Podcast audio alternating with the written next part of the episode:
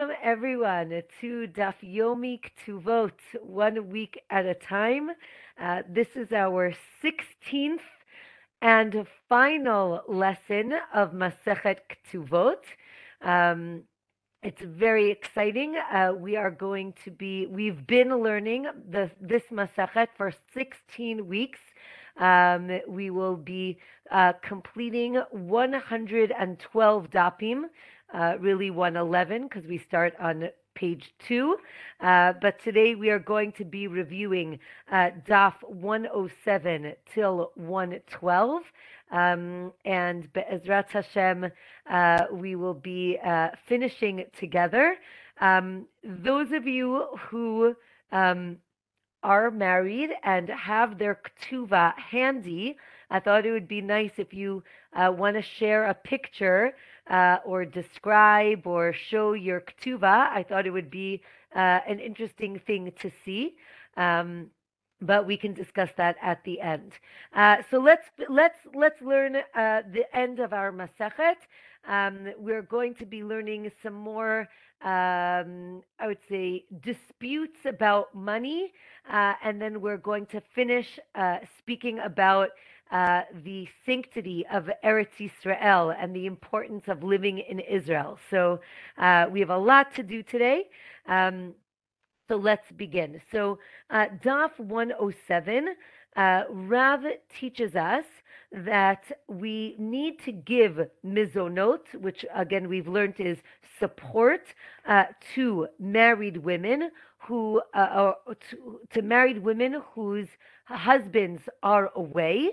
And Shmuel says, no, we don't need to support them. Um, why? Uh, because, uh, you know, Shmuel says that when the husband goes away, he leaves money for his wife. Uh, so the Gemara says that Rav agrees that for the first three months, you're right, we don't have to support her because the assumption is that the husband left money for her to uh, be supported.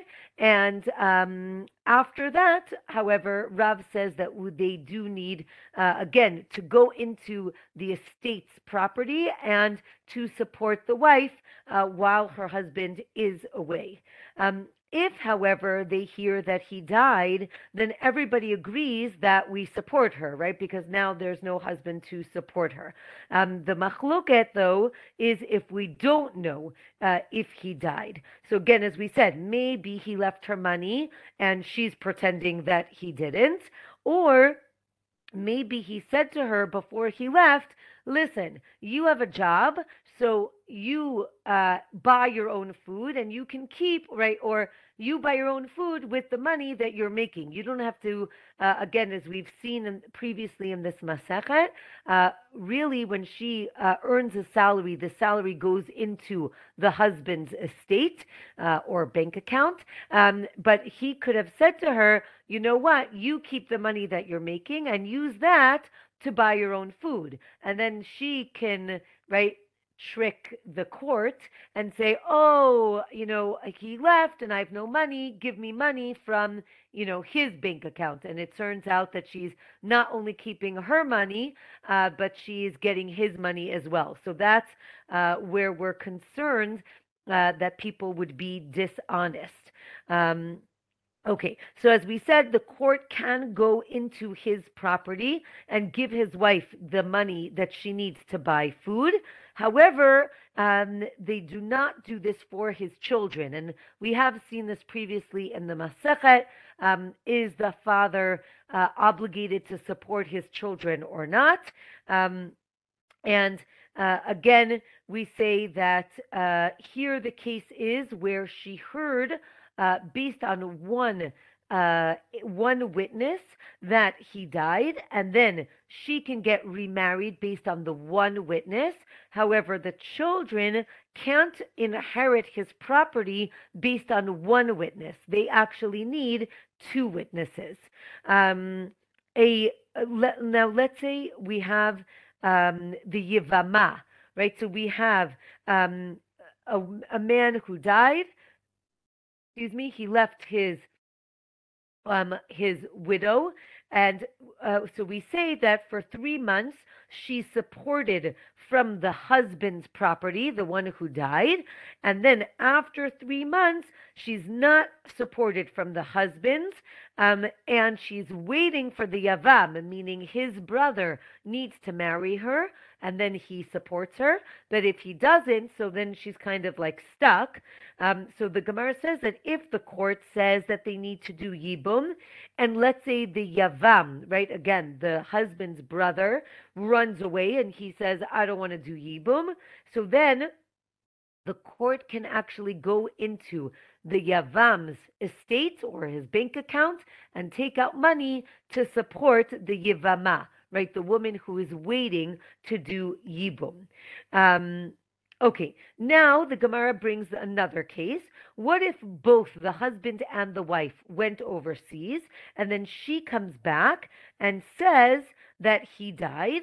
So she can either get mizonot, she can either be supported from the uh, estate, or she can get her ktuva, right? Either or, right? Not both if she does miun, right? If uh, the girl, uh, right? We learned about miun previously. If she's a minor uh, and she was married off by her brother or her mother uh, till she is 12 years old, she's allowed to do miun. Miun means that she says, "I don't want to be married to this person," and it basically annuls the wedding, right? She can actually just walk away from the marriage. If she does that, she is no longer supported by the husband's estate, right? Once she walks away, she does not, um, she cannot claim uh, that she wants to get um, support. Um, Okay, but if she didn't do miun and he went overseas, right? They're still married, and therefore she does get mizonot. She does uh, get supported. Um, and now we have like stories of uh, again uh, different people who gave um, who supported the women when the husbands went away and the gemara ends by saying uh, uh on this topic that uh, oh, the law is like rav that she does uh, get support through the court, uh, and she is supported by her husband's estate when the husband uh, goes away. Okay, next Mishnah. We have a lot of Mishnah coming up. Uh, let's say the husband went overseas and another man came, right? A neighbor, a friend, and he supported the wife. Um, the husband didn't ask him to do it. Uh, when the husband gets back, the husband does not need to reimburse this other man, right? Because he can say, you know, I didn't ask you to do that, so I don't have to pay you back. Or the other opinion is that um, the person who laid out the money takes an oath and says exactly how much he gave the wife, uh, and then the husband does need to reimburse him that exact amount. So that's the machloket. Uh, Daf 108, the Gemara explains that, um, and and here we're going to talk about um, people who take a neder, take a vow, which we're going to learn uh, next week all about. Uh, but if a person swears to not have any benefit from somebody else, he can still um, pay for his machatzit hashekel. Do you remember when we learned in Masechet Shkalim a long time ago about the half shekel coin that was given once a year uh, as taxes to the temple, to the Beit HaMikdash, uh, and it was used to buy sacrifices. So this was a tax, and someone can do it for somebody else, uh, and it's not seen as benefit. Uh, it's actually seen as doing a mitzvah for another person, but not um, out of, let's say, personal benefit. The truth is, he's getting spiritual benefit, but uh, not personal benefit. Um, he can also pay a loan for him. Um, and that seems to be connected to the Mishnah that we just mentioned. Okay, the next Mishnah, if you remember last week, we had said uh, Hanan uh, ruled or decreed two things, and Admon ruled seven things. So now we're going to learn about the seven things that um, Admon, uh, Admon, who was uh, one of the judges of Jerusalem, uh, what are some of the things that he says? So um, the first thing is that if a man dies, um, we give money to the boys, right? The boys inherit the father, the sons. But if it's a small estate, then the daughters inherit or are supported by the money in the estate. And the boys have to go and ask for charity right? Because it's not um, modest for the girls to have to go door to door asking for charity. Rather the money goes to the girls and the boys ask for charity. Admon says why should I, a male, lose out, uh, you know, if the estate is so small? Uh, so he seems to disagree with this uh, statement. Uh, the next Mishnah, um, if someone claims that another person owes him jugs of oil, uh, right? So uh, Reuven goes to Shimon and he says, Shimon, you owe me, you know, these jugs of oil. And then Shimon says, um, I borrowed jugs, or you know, I I owe you the jugs, but not oil, just the jugs. So Admon says that this person needs to take an oath uh, that this is all that he owes, um, because we have a concept called modeh b'miktzat. Uh, modeh b'miktzat. In English, that means someone who admits partially, right? So if if um, again our case is you owe me jugs of oil, and he says no, no, no, I just owe you jugs. Admon says this is a partial admission of the uh, loan, right? Really, it's usually taught as someone says, "I, uh, you owe me a hundred dollars," and the person says, "What are you talking about? I owe you fifty dollars." So the um, the Gemara says that if someone admits to partial, um, you know, partial payment, uh, then they need to take an oath that that's all that they owe, and then they can pay back what they said. Um, so here there's a discussion: is admitting to jugs but not the oil is that seen as a partial admission or not? Um, the sages say, no, no, no, that's not what we call modeh b'miktzat. It's not the same thing, uh, and therefore he does not have to take an oath. So the Gemara explains. Um, again, a different case. If someone says, You owe me wheat and barley, and then the person says, No, no, no, I only owe you wheat, right? So he doesn't need to swear according to the sages because that's not seen as partial. Uh, partial is uh, 50 as opposed to 100, but we're still talking about apples and apples. But if I say wheat and barley, and you say, no, no, no, only wheat, that's, I was going to say apples and oranges, but it's actually wheat and barley, right? It's two different things. So the sages say that's not the same idea as partial admission, and therefore you do not have to swear. Um, Again, the Gemara brings another opinion that he does need to swear, and therefore, in our case as well, he would need to swear. Um, right? Again, uh, if if someone said you owe me ten jugs worth of oil, and he says no, no, no, I only owe you jugs, that's again not seen as modeh b'miktzat. It's not partial admission. But if he says jugs of oil, and that includes the jugs, so then it is seen as partial. Um, right? So let's say he says, "Oh, I never, uh, I never took oil, but I do have five jugs of yours." Uh, so again, he can make him swear about the jugs, and then he can extend the oath to include other things. Okay, next Mishnah. A person said he would give money to the son-in-law for a dowry, right? Um, the two, uh, right, the, the parents and the children are sitting together, and uh, the the father of the bride says, you know, I promise to give you, you know, uh, ten thousand dollars. Uh, and then the father lost all his money, right? The stock market crashed. He has no more money. Um, and now he can't pay uh, the the dowry that he said he would. Uh, Daf 109. Um, the the the groom, right, the chatan, doesn't have to marry her. Says the Mishnah, right? Again, there was an agreement. You said you were going to give me ten thousand dollars. Now you can't. So uh, you know, I don't have to. I don't have to go into that marriage. Admon says that the the bride can say, listen, wh- what's going on here? Right? It's my father who made that promise, not me. Either marry me or divorce me, but you can't just leave me hanging, right? Uh, according to the first opinion, he can say, you know, I'll wait. When your father gives me the $10,000, then we'll get married. And she says, uh uh-uh, uh, that's not fair. Either marry me or divorce me. Um, so that's another statement by Admon. Um, the Gemara explains the Mishnah um, that the machloket is actually when she promised to give the money, right? Not the father, but she promised. Uh, and then, right, she says, Oh, let's get married. It's going to be amazing. Uh, you know, I'll give you $10,000.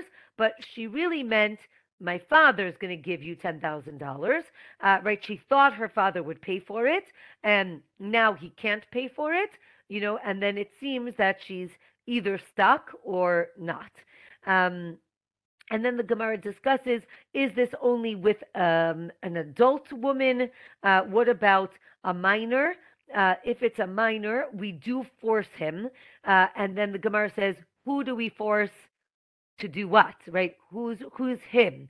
Right? What do we do? So the Gemara says either we force the father to pay, or the husband to marry or divorce her. Um, and uh, the Gemara says that in all of these cases where Admon made a statement, if Rabban Gamliel agreed with him, so then we follow Admon's statement. Um, and the Gemara says, no, right, the law is actually like Hanan in both of the statements that he made and the seven statements of uh, Admon. Um, maybe all seven statements are the law, or it seems maybe only three out of seven are the law that we follow. Okay, next Mishnah on Daf 109.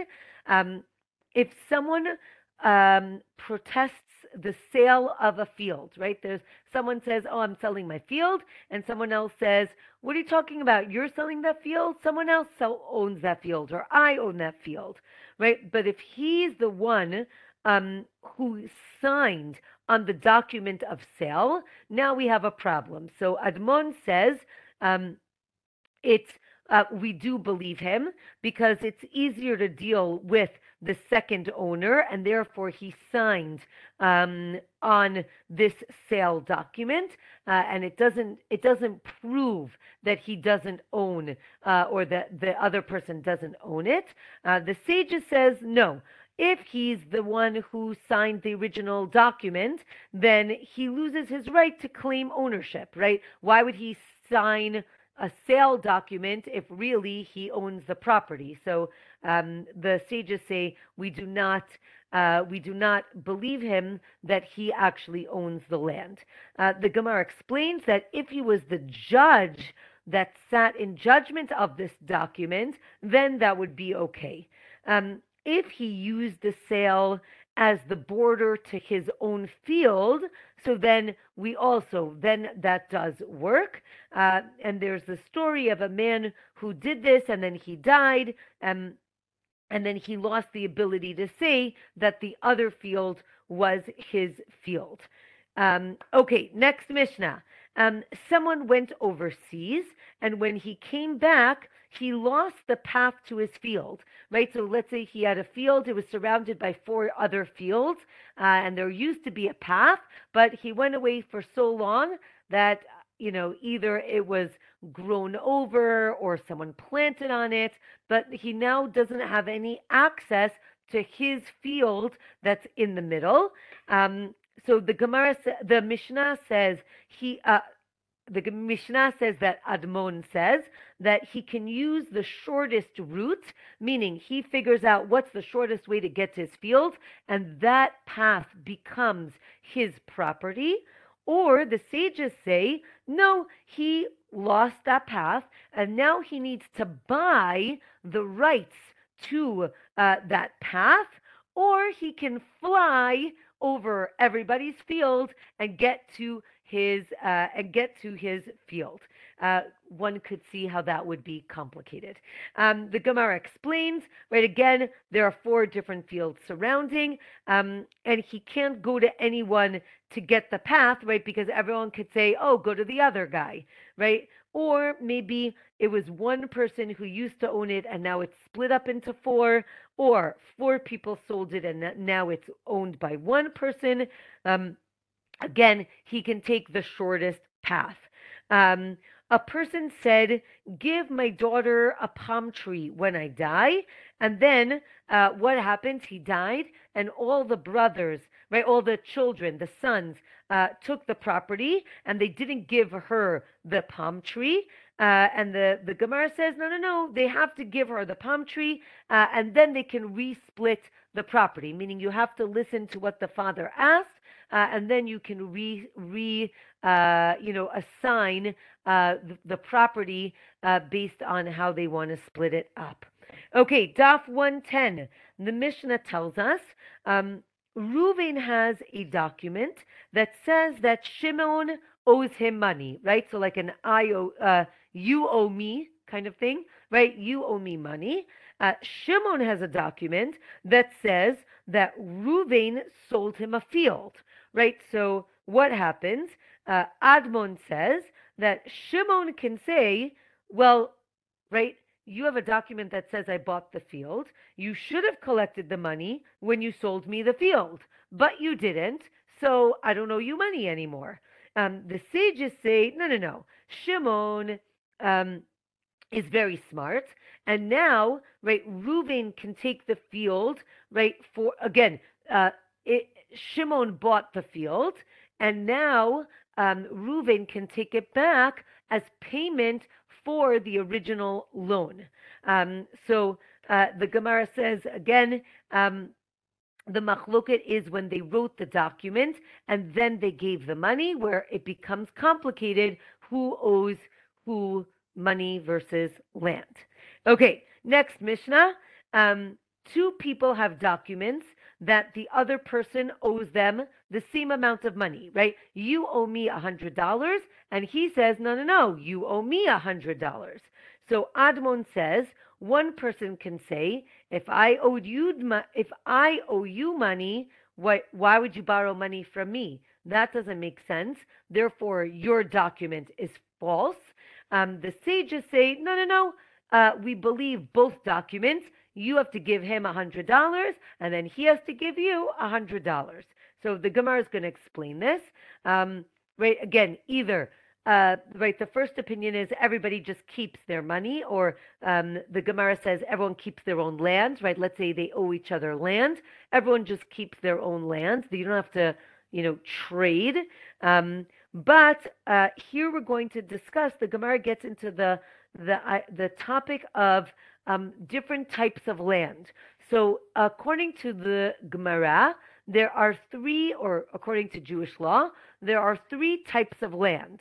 Um, the, you know, prime real estate, or really we, in in terms of agriculture, right? The best uh, land for uh, development, for growth, for uh, agriculture.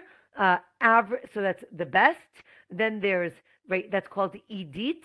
Then there's average, excuse me, which is called Benonit, uh, average. And then there's Ziburit, um, you know, the lowest quality of land.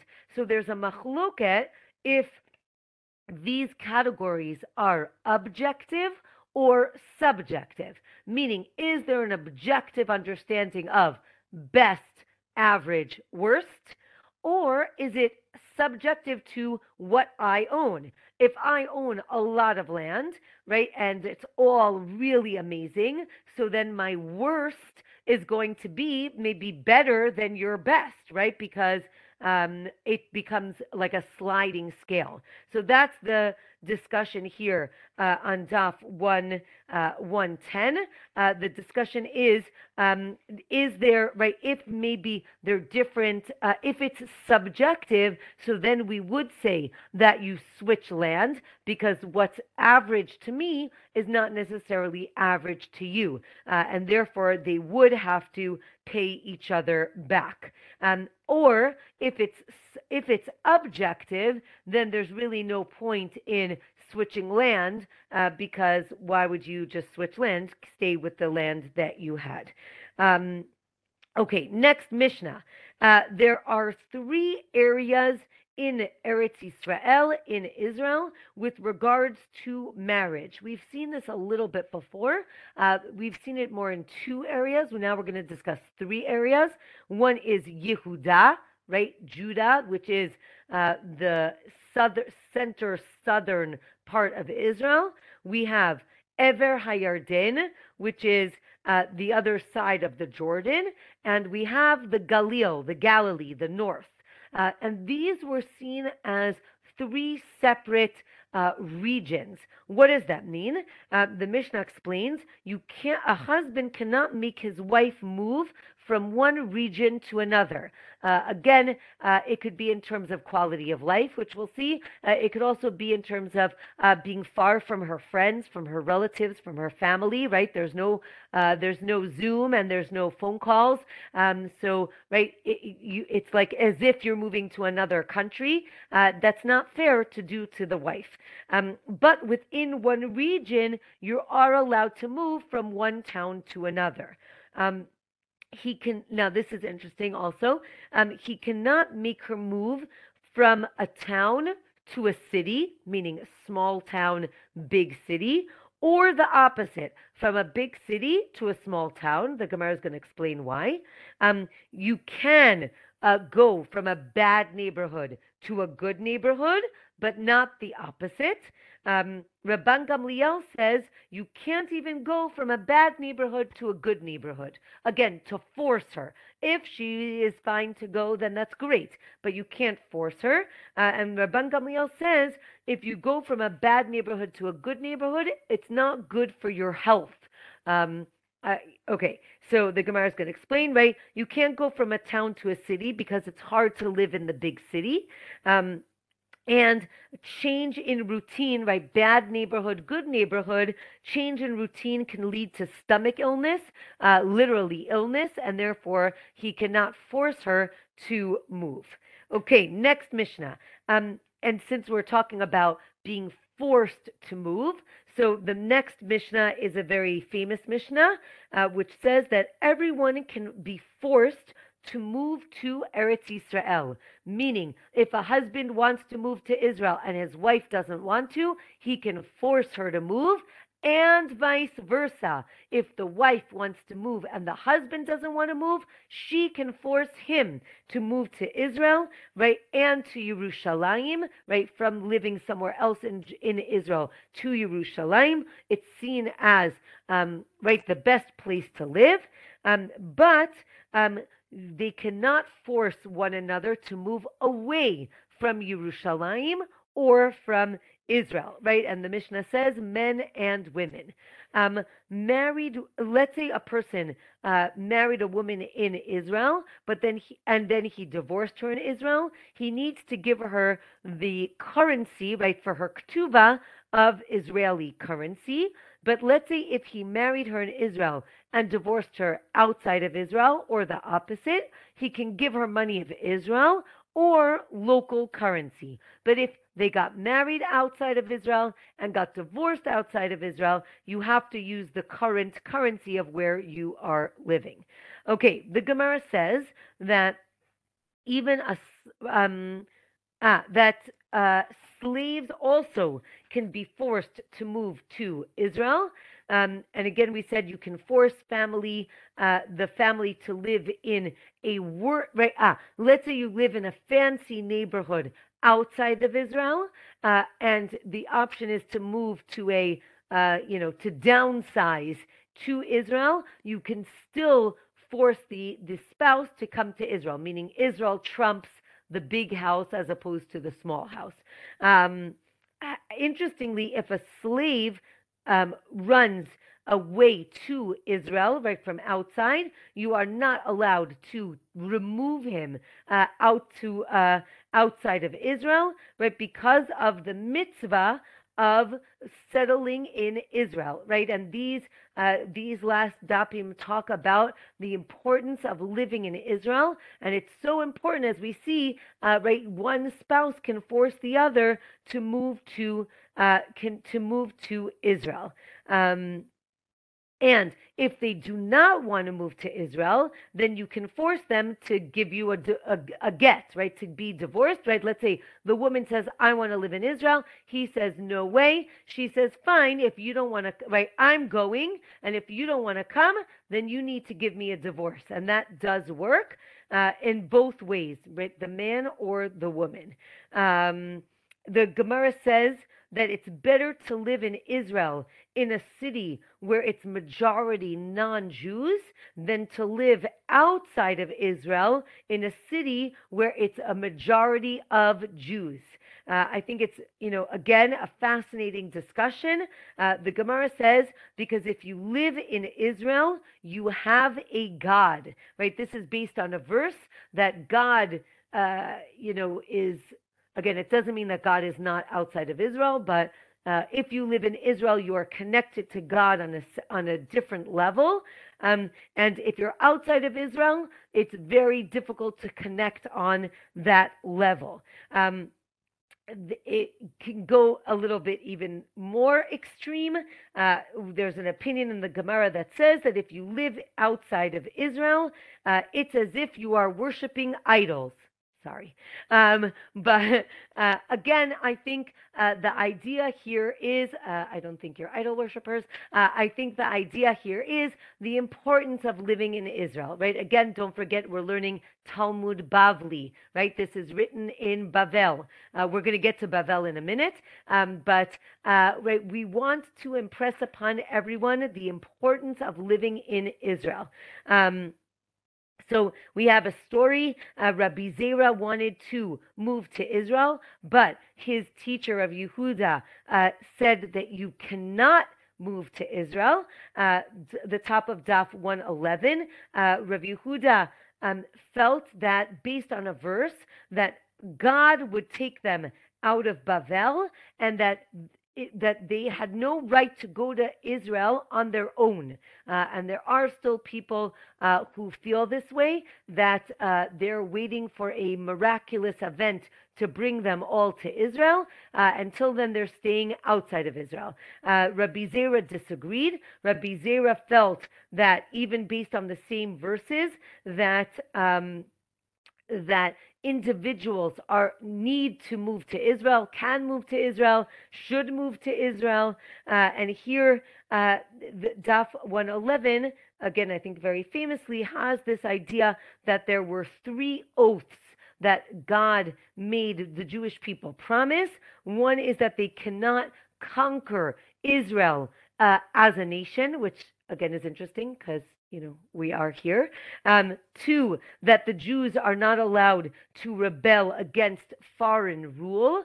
And three, that non Jews, right, this was an oath to the non Jews, that they're not allowed to subjugate the Jews too much, right? And uh, the way the sages understand this now, at least the Zionist sages, say because the non Jews broke the promise to not subjugate the Jews, all of these vows are uh, kind of void, and therefore um, the Jewish people are allowed to revolt against you know the non-Jews who are subjugating them, uh, and they are allowed to conquer Eretz Israel, create a Jewish state, uh, live in Israel, you know, fill in all Zionist uh, all Zionist uh, ideas here. Um, another, uh, we said that there were three oaths. There's another opinion that there were six oaths. Uh, what are the other three? That the prophets are not allowed to reveal what the end of days is going to look like or when it was going to happen. Um, and uh, they cannot um, distance that date, meaning by doing sins. Uh, and three, they cannot reveal those secrets to the non Jews. Uh, and from here, we're going to talk about the end of days as well. Um, so uh, let's go to the positive sides of living in Israel. Uh, if you live in Israel, you will live without sin. It seems your sins are forgiven. Um, and if you are, let's say you, you couldn't live in Israel, the Gemara on Daf 111 says that if you are buried in Israel, then it's as if you're buried under the altar, meaning you are forgiven of all your sins.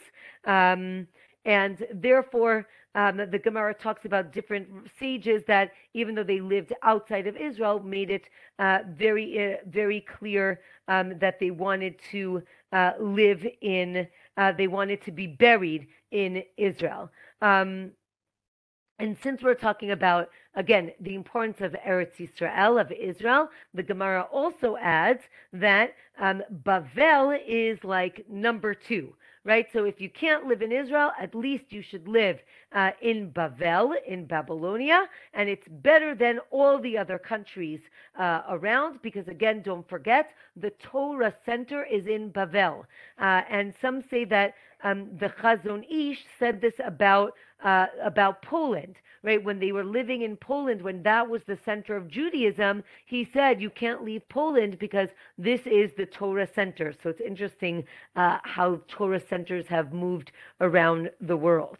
Um, okay. Um, uh, ah, okay. So now there's a machloket. If uh, only those buried in Israel will come back to life right? We believe in what's called Tchiyat HaMetim, the resurrection of the dead. Uh, we uh, believe that everyone is going to come back, but here there's a machloket, right? Some say only if you're buried in Israel. Uh, others say uh, that. Um, that uh, so first of all anybody who's buried in israel is going to come back um, and if you're buried outside, we're not sure. We'll get back to that in one minute. Uh, we also learned that if you walk four steps in Eretz Israel, you are going to get Olam Haba, right? You get a portion in the in the next world if you just walk in Eretz Israel. Um, so here, um, the the Gemara says, okay, if you're buried outside of Israel, it's not that you're not going to uh, be resurrected. Rather, uh, you are going to be resurrected, but you need to get to Israel. How are you going to get to Israel? You're buried in the ground in the wrong country, so you're going to have to roll. Yep, you're going to have to roll to Israel. And then the Gemara says, wait a minute, you're going to make righteous people roll around in the in the ground? That doesn't make sense. You're going to get a tunnel. Exactly. You are going to get a tunnel uh, that will bring you, you know, fast pass, express lane, all the way to Israel, um, and it will not be painful. Um, but interesting here, the Gemara brings up, uh, right, Yaakov, right, Jacob tells his children, make sure you bury me, um, bury me um, bury me uh, in Israel, right? And they say the Gemara asks why was he afraid that he wouldn't get to Eretz Israel? He's righteous. He said no. He was concerned maybe he wouldn't merit, you know, that fast pass. So right, if he maybe he won't merit that tunnel. So he said, you know what? Uh, just make sure. Um, just make sure that you uh, bury me in Israel. The same thing with Joseph, with Yosef. Um, the Gemara talks about people who do not keep uh, mitzvot or people who are distant from Torah, maybe they won't come back. And the Gemara says, no, uh, even if they don't learn Torah, if they're they support people who learn Torah, then they will also uh, come back to life. Um, and we said, right, these righteous people are going to be, uh, you know, tunneled into Israel. Where are they going to come up? Uh, they're going to come up in Jerusalem, right? Just like the the um, the grass, right, uh, breaks through the ground. So too, uh, the righteous people will come up uh, in Jerusalem, and they will come up clothed. I like how the, the Gemara says, how do we know that they're going to be clothed when they come out of the ground? Um, we learn it from wheat. Why? Because wheat, the grain, when you bury it, when you plant it, but when you bury it, you bury it naked, right? You peel off the outside and you put it in the ground. And when it comes up, right, it grows, it comes up covered, it's closed, right? It's clothed. Uh, so too the the righteous people, you're burying them clothed, right in uh, in shrouds.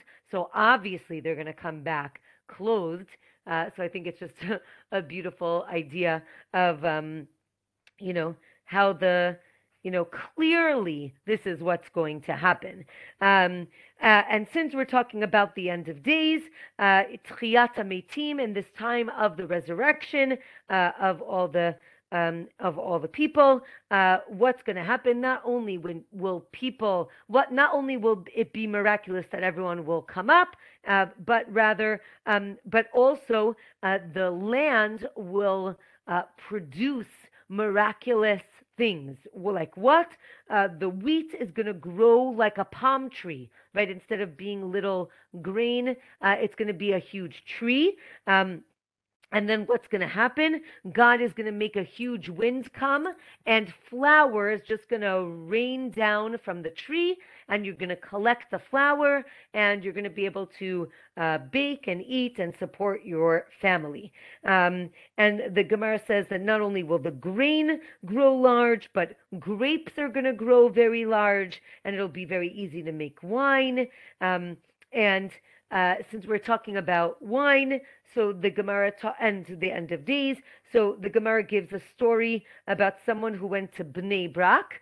Again, I love when uh, you know current cities are in the the the Gemara, right? They went to Bnei Brak and they saw these goats eating figs, and like the the fig honey is like dripping down and the right the honey is dripping down and the goats udders are like leaking milk and he says ah now i understand that this is the land of right flowing milk and honey right? So the milk and the honey is just flowing everywhere. Um, and there are more stories of uh, different people in different cities in Israel where they're seeing the the honey and the which is really like sap from trees or fruits uh, and the milk just flowing, you know, in the streets.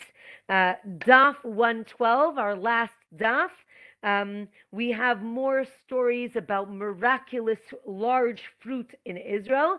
Um, not only will that happen in the end of days, but the Gemara brings stories of people who grew this like miraculous fruit, and it seems to be connected to uh, the way people are uh, behaving. If they're behaving well, then they're blessed and the produce is, is very plentiful. And if not, then the produce uh, basically suffers. Um, and back to uh, Israel. Uh, Israel is compared to a deer, a tzvi, a, a deer. Why? Because uh, apparently, if you skin a deer, uh, the the hide.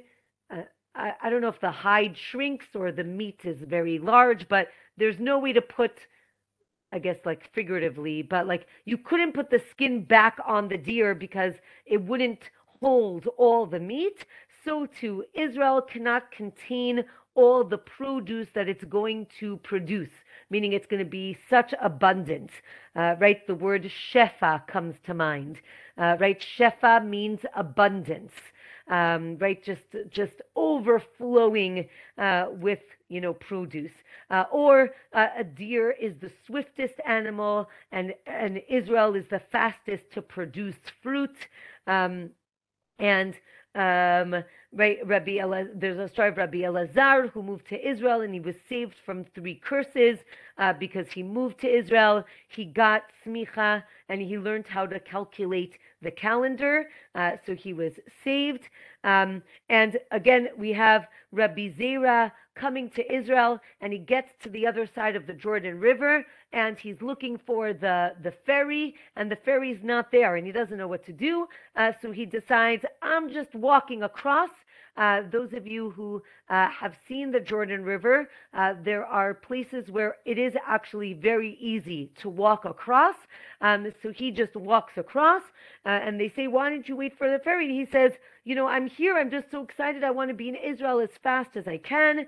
Uh, and more stories of rabbis who get to Israel and kiss the ground or roll in the in the stones and the dust of Israel just to be uh, you know connected to the land. Um, and uh, the the the Gemara ends by saying that uh, in the future, right, not right, basically all the fruits, um, sorry, all the trees of Israel um, will produce fruit and um, even the non-fruit bearing trees are going to bear fruit uh, so i think right this idea of abundance of blessing that is very clear in eretz israel is the theme of uh, these last few dapim uh, and with that uh, Hadran alach Masechet Ktuvot, right? We will return to you Masechet Ktuvot. Um, I think that uh, this this was a long masechet, and, and there was really a, a, lot. I think a lot that we uh, can take away from this masechet. We learned uh, a lot about. Uh, I think about the protection of women, uh, how uh, women were right it, within the document of the ketuvah, uh, we the rabbis wanted to make sure that women will be protected, that they will be provided for, um, and I think that it's really such a zchut to have learned this masechet with all of you. Uh, and I thought it would be nice if if someone wants to share. Uh, I actually uploaded a picture of my ketuvah. Um, that here's my ketuvah. Um, that my mother-in-law uh, made. I don't see her right now in the screen, but oh yeah, are you there?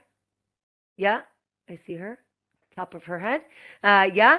Um, so uh, my mother-in-law is an artist, and she uh, painted this. I'll actually uh, just uh, give you a short little story about this ketuvah. Um, this is not our original ketuvah.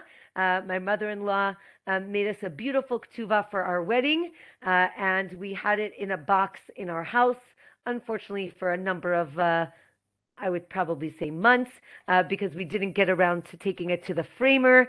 Uh, and we had a woman who was cleaning our house and she picked up the box and she's like, oh, there's nothing here. And she threw it down the incinerator.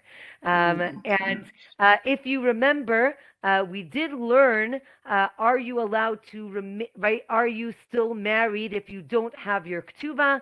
Um, many people say, oh no, you can't even sleep in the same house. You can, uh, but we quickly called our rabbi uh, and we asked, uh, what can we do? Um, and there's actually a document that we needed to go get uh, that we needed to sign with witnesses that says uh, you know basically these poor people lost their ktuva and this is the replacement um, so we actually have that that uh, document in our important document files.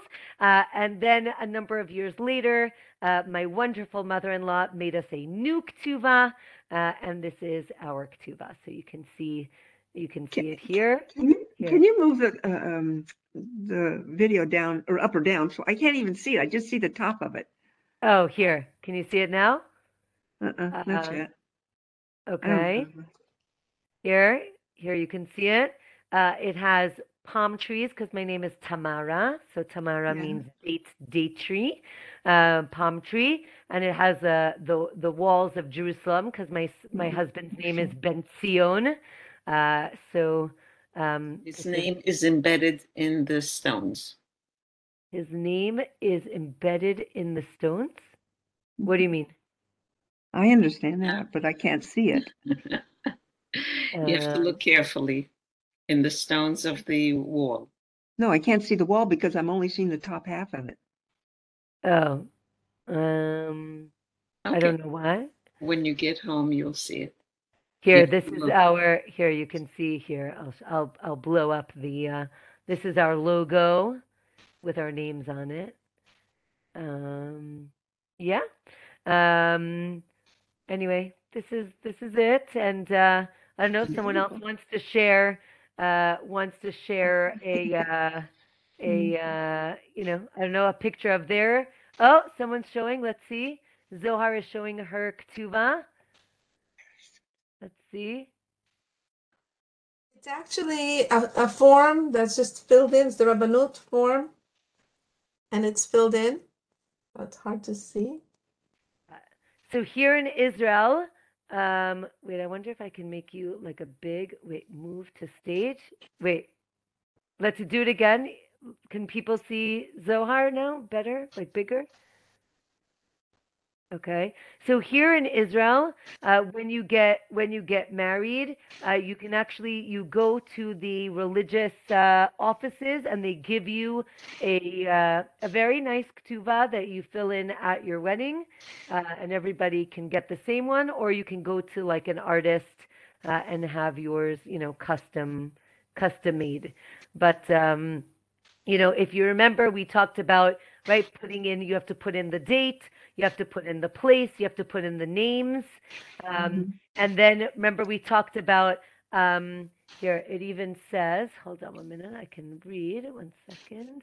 Um, right he prom the the khatan promises to support his wife um, and give her right uh, hold on to give her right clothing and feed her um, and uh, hold on one second and it also Roof over, roof over his head, roof over right head. right and, And, and conjugal rights. yes Those are- those exactly exactly um, right and here it says right mataim kesef right I'm, he's going to give mataim that's the 200 plus a tosefet right so we were always learning about the addition right so that's actually in in the ktuva right tosefta da he added to it um, you know and different different ktuvas have different either amounts um, but right and he promises to support her in the right in the the the base price plus the tosefet right? And here are at the bottom you have witnesses who sign the con right it's a document it's a, a legal document and therefore um, you need to have it signed um, by two uh, valid witnesses. Um, so I just think it's amazing, you know, that uh, that you know this is what we just learned about for the past. Um, I don't know. I don't know how long we've been learning, but I guess 111 days. Um, so uh, we've been learning about this for a while. So just beautiful, and uh, yeah, and uh, wishing everyone a mazal tov. I hope you're all having a celebration with friends or family. Um, And can we all wish you a happy birthday tomorrow? thank Oh, you. happy Yom Happy birthday. Haledet, Sameach, Yom Haledet. So- Very nice. Thank you, thank You're you, welcome. thank you. Can you remind us again how much uh, uh, 200 zuz are or 100 zuz? How much is the the actual value? Yeah. Um, In, in today's money, in Yes. today's money, yeah. I think a correct. zuz is something like a penny. No, no, no, no. It's a lot. A lot? It's a lot. Wait one second. Uh, I'm just gonna. I'll end the recording. So I just want to wish everyone uh, a wonderful week. Chodesh Tov. Yes, it's uh, it's it's a Rosh Chodesh today, and uh, I will see. I will answer your question in one minute, but I'll just end the recording. Uh, I will see everyone uh, next week. Don't forget to register for the new class so that you're on that email list. Oh, Um, yeah. The new class is for Masechet Nedarim. We're going to learn all about vows and oaths. You're all going to start saying bli neder, right? Not a neder, um, right? We don't want to commit to anything. Um, but uh, we will meet regular time, Bezrat Hashem, next Tuesday uh, with an introduction and um, the first week of Masechet Nedarim. Wishing everyone a wonderful week.